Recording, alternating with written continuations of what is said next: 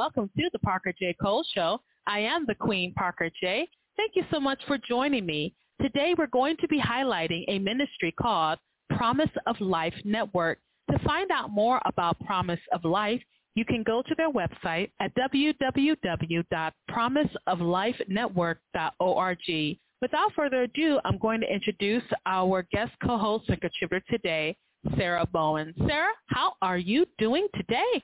Hey, Parker. I'm great. Thank you so much for inviting me to be on your show. Well, I was so impressed with you the last time we talked, and we talked about a month ago when we were highlighting the Life Anthology series that was published by Doorway Publishing, where we talked about all aspects of the pro-life movement, and you contributed a story that I found really unique, and we'll talk about that a little later on in the broadcast. But I was so impressed by you that I wanted to have you back because I truly am an advocate for the unborn.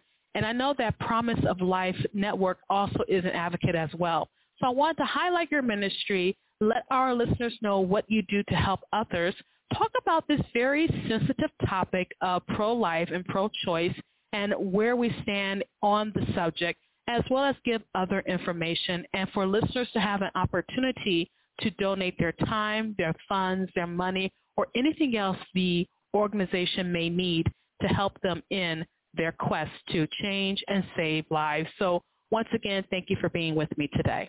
Thanks. I'm, I'm so excited again. It's just, it's just an honor to be here and to talk about the ministry. Um, and I just love your heart for these children and for their mothers. What's really interesting is that the last time you were on my show, you were nervous. It was the first time you had did an interview for a radio show. So since that experience, do you feel a little bit more confident about it? Yeah, actually, uh, um, and I was talking to a friend of mine about it, and I was like, man, that was just the best podcast to start out with because it was so fun and everybody was so natural and engaged.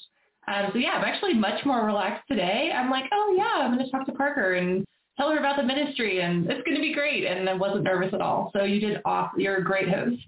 Thank you very much. I always enjoy getting feedback, whether it's critical or positive, because we always want to improve at this thing called ministry, whatever that is. So Promise of Life is located where? So Promise of Life Network is based in Western Pennsylvania. Our corporate headquarters, according to the IRS, which is the most overblown thing you could ever call it, is in Slippery Rock, Pennsylvania, and we have another office in New Castle. Both of those are medical facilities, and then we have two parenting resource centers, one in Sandy Lake and one in Butler, Pennsylvania. So if you're familiar with the area, all of those are within, um, I would say 45 minutes to an hour of each other. But we also have an international ministry that spans the globe. So we have kind of our local ministry that's very concentrated here in Western Pennsylvania, but we're also ministering to women all over the world. You say ministering to women, and I think this is becomes the core part of our conversation is because you're not just talking to or about the unborn, you're talking to their mothers. Yeah, absolutely. And I think the most important thing about being pro-life is the mother. And um, that might sound crazy because I think we often talk about babies and we want to see pictures of babies and abortions are perpetrated against babies, but they're also perpetrated against mothers. And I tell people that I got into pro-life work for the babies, um, but I stay for the women because I see how much abortion hurts them. I see how much it affects them. And they're the ones that we're focused on here. Um, yeah, we're, we're talking about the baby. We're thinking about the baby. We provide items for the baby, but our core client is the mother. It's interesting that you say our core client is the mother because often people who are against pro-life discussions, pro-life advocacy say that they're not thinking about the mothers at all. And they tend to get upset when you throw up a picture of a gruesome abortion that may have happened to a baby. And some say those tactics are simply meant to be emotional abuse to a woman to force her to keep her child. What would you say to that type of question? Well, we don't use any kind of graphic imagery in our ministry at all. Um, whether or not there's a place for it, I don't think there's necessarily a place in pregnancy help. But that being said, um, women do need to understand the truth of an abortion. Um, they need to understand what's going on inside their bodies, how far along they are, what their baby looks like on ultrasound scan, um, what a fetal model of a corresponding age would look like. They also need to understand how an abortion procedure works and what the potential risks and side effects are. And one of the things that we've noticed is a lot of the risks and side effects that we share with women you can find them on pro-choice websites. You can find them on pro-abortion websites, but they're often buried pretty deep.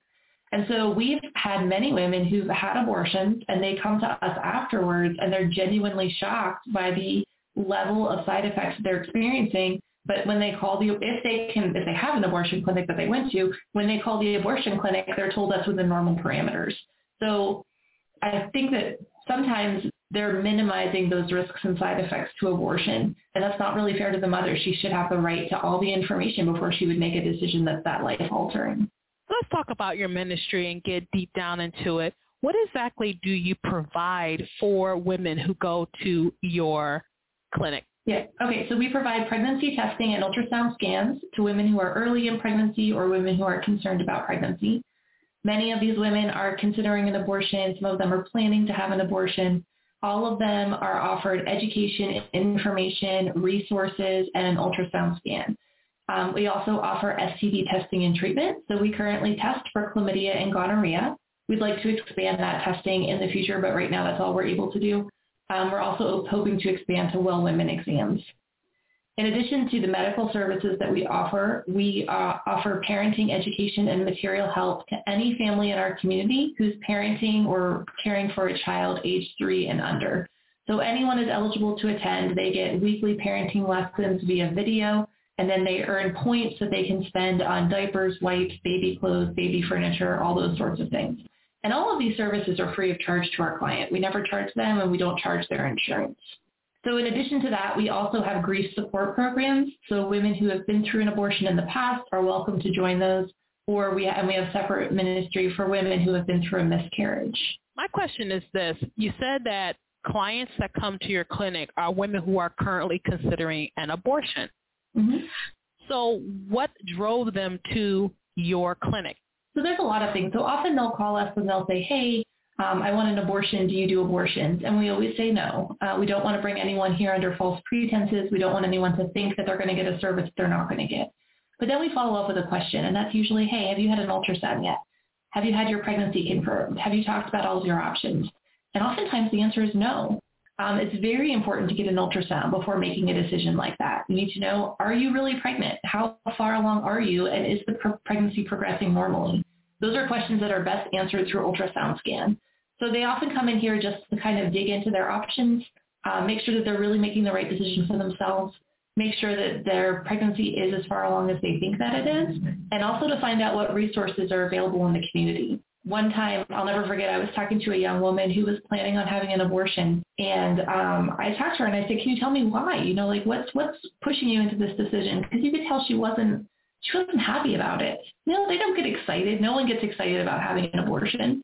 Um, and she said, it's just housing. She's like, I don't, I don't have a great place to live. I'm staying with family right now.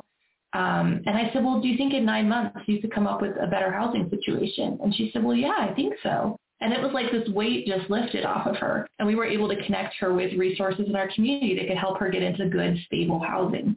And so sometimes it's just finding that area of need. Is it is it baby items? Is it health insurance? Is it housing? Is it um, are they concerned about domestic violence? They need a way to exit an unsafe situation. And so we try to provide resources for their situation so that they're able to have their baby and so that they're able to have a healthy life for themselves.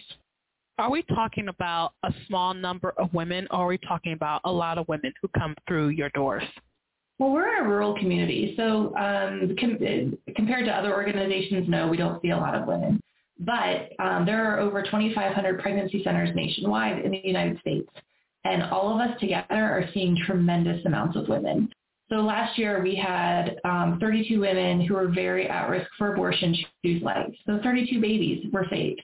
Uh, the year before that, it was over 60. The year before that, it was over 50. And so every year, these numbers, they just add and add and add. And in a small rural community like what, where we are, that's a lot of babies. Um, and it really adds up to a, a much healthier community. Let's talk about something that I think we need to discuss. When it comes to what services you provide, it's not just about the baby, but there's a spiritual component to this as well. Let's go ahead and delve into that. Yeah, absolutely. So we're a Christian organization. We don't apologize for that. Um, we don't try to minimize that. Everyone who works here is required to agree with our statement of faith. And sharing the gospel is, is huge for us. Now, we're not going to force someone to hear the gospel. We're not going to force someone to hear about Jesus. But we offer it to them. And if they're willing to listen, if they're interested, we're willing to answer questions. Um, we'll pray with them. If they're interested in that, we'll offer them a free Bible if they're interested in that. And so we really we try to very we try to be very very sensitive to what they want and what they need. But if they're open to hearing that message, then we definitely want to share it with them. And we do our best to infuse the gospel into everything that we do. Um, we want to love women like Jesus loves them. We want to love their children like Jesus loves them. And that's really what drives all of us here at this ministry. You said there was grief counseling services there. Let's talk about the grief counseling services because you're obviously talking about women who are post-abortive. So mm-hmm. what does that woman need after she has decided to have an abortion and goes through with it? What are some of the regrets she may have about that? So post-abortive stress, it can really mean a lot of things. Um, some women, often the, the, the feeling that most women have immediately after their abortion is relief. So it's over. I don't have to worry about it anymore. Everything's going to be better. Everything's going to be fine. Um, and but what happens often afterwards, they realize that it's not better and things aren't going back to normal and they don't feel fine. Um, they may regret their abortion decision. They may be dealing with very normal, natural hormonal issues after an abortion, just like you would after childbirth. Um, some women are, are sad. Some women feel shame. Some women feel grief or regret. Other women may even have flashbacks or other sort of trauma responses. And so um, sometimes women call us immediately after their abortion, with maybe within days or weeks, and let us know that they're struggling and they want someone to talk to. Other times it could be 10 or 20 or 30 or more years. And so we have a, a couple different Bible studies, book studies that we go through with people. If they're uh, Christians and they're interested in that, we have a few that are biblically based, and then we have others that are not, just to keep with their comfort level. And then they walk through that with someone who, someone who's been through an abortion as well. And so when they're in that place, they're not talking to someone who doesn't understand their experience. They're not going to feel like, oh my goodness, this person is going to judge me. This person thinks I'm a horrible person because they know that she's been through the same thing. And so um, some of the women that we minister alongside here are post-abortive. They have abortions in their past, usually quite a while ago. And so they're able to really uniquely minister to those women that have been through an abortion experience. Let's talk about how Promise of Life really shines as a advocate for babies as well. Because you mentioned that you provide ultrasounds and things of that nature, but there's also the component of letting this little baby have a voice. Well, and that's the thing. I mean, abortion is a hard discussion to have because we can't talk to the baby. They can't advocate for themselves. Um, they can't tell us what they're thinking. They can't tell us what they're feeling or what their desires or wishes are. And we can't see them, really. I mean, you might be able to see a belly or a baby bump, but you can't see the child. And so through ultrasound, we're able to introduce that child to their mother and we're able to say, like, this is your baby. This isn't an image of a baby. This isn't a fetal development model. This is your personal child. And we're able to give them that connection that they may not have otherwise. Now, if we're working with women overseas, there's no way we can provide an ultrasound to them, um, but we can still talk to them about their child. We can still talk to them about the development of their child, and we can recommend that they find, we can help them find a pregnancy center in their community that will provide them with an ultrasound as well that was my next question about how did you go from being a rural ministry in Pennsylvania, seeing maybe 100 women maybe in a year, mm-hmm. to having a global outreach? So um, I hate to say this, but we kind of tripped and fell into it. Like I'd love to tell you that we had this five-year strategic plan and conquering the world was our last item and we're done now, you know. Uh, but really what happened is we started watching this very concerning trend of the at-home abortion. So this is this is not a morning after pill. This is not even a telemed abortion or a, a clinic abortion where you take the pills and you take them at home. These are women who are perhaps taking a pregnancy test, perhaps not, and then they're ordering abortion pills over the internet and they're taking them at home. This is extremely dangerous. They don't know if they're pregnant. They don't know how far along they are. Um, they don't know if they're what kind of side effects they're going to get. They're going to experience. They may not have any support or anyone that is even aware of what they're doing. I always tell people, I'm like, think of it this way. How many of us women have had very bad at-home hair experiences? All of us, right? All of us. And it's funny because hair grows out. It's not a big deal. You don't want to have that kind of experience trying to have an abortion at home. So we put together this website, athomeabortionfacts.com. And we put this together in 2018 and 2019. We launched it in 2019. But even today in 2022, we're still the only website that's 100% dedicated to this issue from a pro-life perspective. So a lot of people aren't talking about it. So we put it together and we explain to women abort, at-home abortions are dangerous. You have other options. You know, these, this is why you shouldn't, this isn't a great idea. And we give them a lot of education and information on that website. Well, when we put the website together, we started getting messages from women overseas. Um, at first, it was just a few a week. Then it was a few a day. But just in February, we reached our 10,000th contact. So over 10,000 individual women from 57 nations have now contacted us asking us, um, usually asking us about the at-home abortion. So they open the conversation by saying, I want to have an abortion. How do I do it? How can I have an abortion at home? Um, and then we're able to talk to them about the side effects, the risks, the dangers, and then we're able to refer them to help in their communities. And we find that after they talk with us, about 85% of them choose life for their baby. I guess sometimes you just need someone to talk about and be fully informed about their decision. Because if they do decide to go through with an abortion, that is a decision that they made. But at least you gave them other options that were available for them to choose from because we often talk about a woman's choice. Well, it should always be fully informed then. Mm-hmm. You should always have yeah. fully informed about your choices. Anyone should be. It doesn't have to be about abortion. It be something simple like, you know, I want to get vanilla ice cream from the store, or something like that. Right. Just I mean, absolutely. Mm-hmm. Yeah. yeah. And so, so many of these women don't understand what they're saying when they want. They say they want to have an abortion. They don't understand about fetal development, um, and they certainly don't understand the risks that they're they're placing themselves at. We've had a lot of women who've messaged us immediately after taking the abortion pills, and they're in very bad shape. Um, they're bleeding very heavily. They're shaking. They're um, they're crying. They they feel like they're going to die. They're in terrible pain. This is this is their descriptions to us of what they're going through, and they didn't expect that. They didn't think that would happen to them. And that's something that you're receiving. So you're not actively going out and saying, "Hey, we're making this up." Because one of the things you said that people call your ministry a fake clinic, but you're saying we're not safe if we have medical personnel on staff. Right, and that's been one of the most frustrating things for me is that appellation that has been given to pregnancy centers. We have a medical director, we have a certified nurse practitioner on staff, we have two RNs on staff.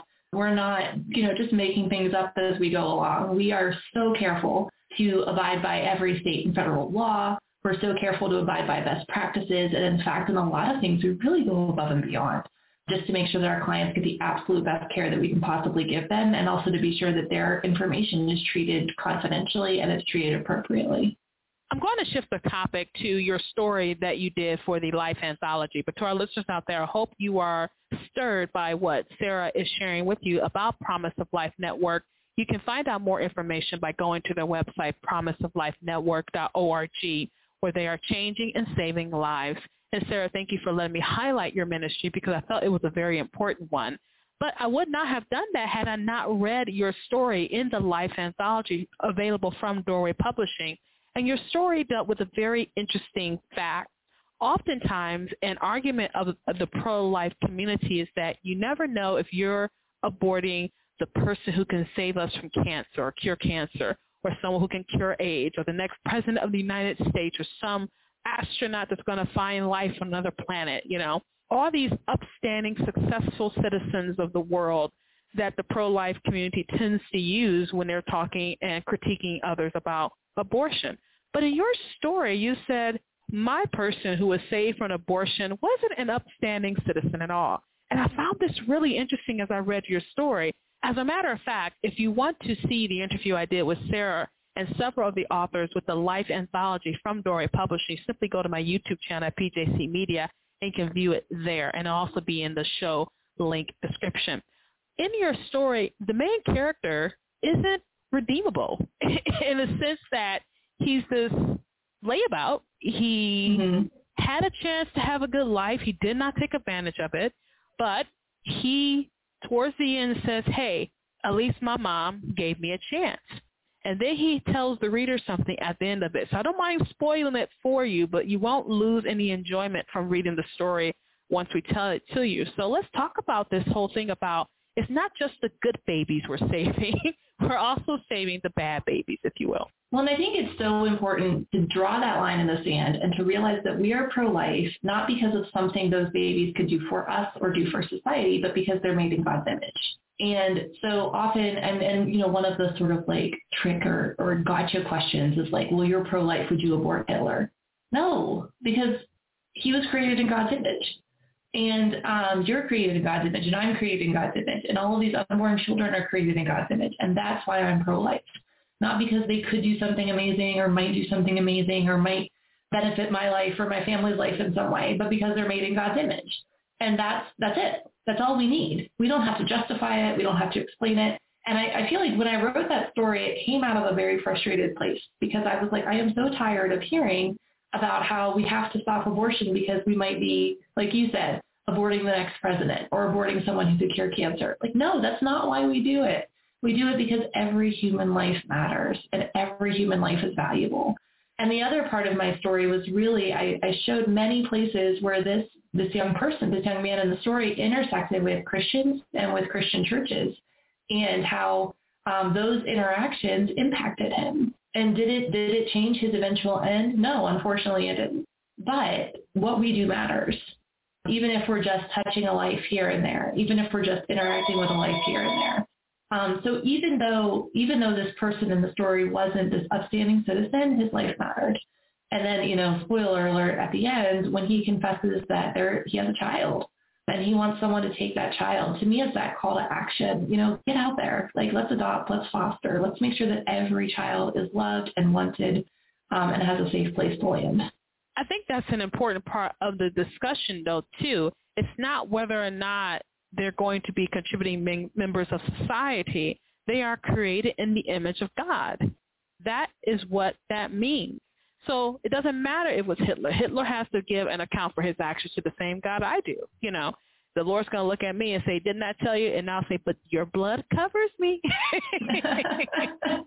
Why did you do this? But your blood covers me. Right? so, so yeah, but I really, I really thought of all the submissions for that anthology, yours really had a unique twist to it because we weren't saving the guy who who cured cancer or the girl who's going to be the next president. We were just saving a guy who made a mess of his life. Mm-hmm. and yeah. he just looks at the narrator. He looks at you actually. There's a scene where as I was reading it, I had the idea he was looking at me as uh, toward the end of the book. He says, "Would you just give him a chance?"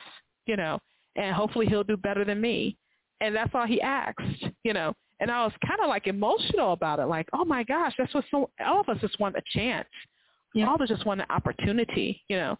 So yeah, I really enjoyed that story in that anthology, and I felt it was really unique. And I'm so glad that you sent that contribution to the anthology and that doorway accepted it because it really gave a different perspective. And I hope for our pro-lifers out there, as you engage with people and have these conversations, that you can take that with you. It doesn't matter if we're saving quote unquote the good babies or the bad babies, for all have sin. it doesn't matter we're saving them. It's they are made in the image of God and they deserve the right to their life. Yeah, so some absolutely. people always do the trick question, well, what if you're, you know, doing a sex serial killer? And I'm like, I understand exactly where you're coming from. Goodness knows I don't want to be on his list of killers. you know, I don't want to be the victim. You know I mean? I, I understand that. But it all comes to the fact that it is not you to make that decision. And I, I believe that wholeheartedly. Now, of course, and I have to say this because, again, it's valid, and I don't want to ever seem as if I'm not looking at both sides of the issue. So I don't mind talking about that with you in a few moments we have left. Some of the conversations that come from these discussions is what if it's rape or incest? And we know those are quite horrible acts that have been done to women, and it could be quite horribly, horribly traumatizing to a woman let's talk about it from that aspect because it's it's a conversation that constantly comes up every single opportunity. You say, well, especially the young girl I read who was on a life a life um, website. The young girl had been raped by her stepfather for many years. She was 5 years mm-hmm. old. She got pregnant the first time when she was 11. She told her father, and it went on from there. So let's talk about that because I think it's I think it's important to discuss it. Yeah, so the first thing to realize is that the exceptions, um, rape, incest, saving the mother's life, those sorts of things account for less than 1% of all abortions. That's not to minimize them, but it's kind of to put them in context. So if we're so now well, we've we've left the 99% and we're now discussing the 1%, which is extremely important But we have to realize that 99% of abortions are not dealing with these types of complications. But when we are talking about the 1%, it is so, so important to remember that abortion is also a traumatic act. So often we think that, okay, this mother's been through rape, this mother's been molested, this mother's, you know, she's dealing with all of these issues, she's dealing with all these problems. A pregnancy, should, she shouldn't have to deal with pregnancy. And we have compassion for her, and so we want to say, you know, an abortion is okay for you in this circumstance. Well, what we're doing when we say that is first, we're adding more trauma on top of an already traumatic situation. So now in addition to being raped, she's gone through an abortion. In addition to being molested, she's gone through an abortion. In addition to becoming pregnant by a close family member, she's gone through an abortion. The other thing that we're doing is we're creating this um, we're creating this expectation for women who have been raped or who have been through incest that we don't want your baby. We're saying, oh, I'm very pro-life and I think all babies are valuable, but not yours. And we don't mean to say that. We don't intend to say that. But in a world where the whole universe is telling her in your situation, abortion is okay, how do we expect her to choose life? A long, long time ago, when I was like a baby director, I mean, I had been doing it for maybe 30 seconds at this point. I might have even been before I was a director. I might have still been um, just working here as a staff member. Someone called on the phone. It was it was after we closed, and I picked up the phone thinking it was going to be a client wanting to change an appointment or a vendor or a donor or something. And there was nothing on the other end, just dead air. And I, I waited for a second and I said, hello again. And then I heard this little voice say, can I just tell you what happened? And I'm like, yeah, go ahead and tell me. And so she told me the story of where she had essentially been attacked and been raped and she had gone home, wanted to forget the whole thing ever happened, which happens a lot. And now she's pregnant and she doesn't know what to do. And I'm, you know, in my early 20s. I don't know what to tell her. And I'm just praying, Lord, give me your wisdom because I don't know what to tell her. Holy Spirit, be here with me in this moment because I don't know what to tell her. And the Spirit spoke through me. There's no other way to explain it. And I said to her, can you do me a favor? And she said, yeah. And I said, I'm going to ask you to have your baby. And I could tell in her voice she didn't want to have an abortion. This is not what she wanted. But she felt like that this child was somehow damaged or or, you know, broken goods because she'd been through this rape experience. And I said, after you have your baby, I said, I want you to send everyone out of the room and look at this child's face. And I said, if you look into that child's face and you see your rapist and you see your rape and you see your experience, I said, I want you to call them back in and say, I can't do this. I want to have them make an adoption plan. And I said, the other thing I want you to do is that I don't want you to refer to it as his baby. It's not his baby when he got up and he walked away from you and he left you there, he left the baby too. I said, this is your baby. This is your child. And in that moment, her whole perspective changed because she realized this isn't his baby.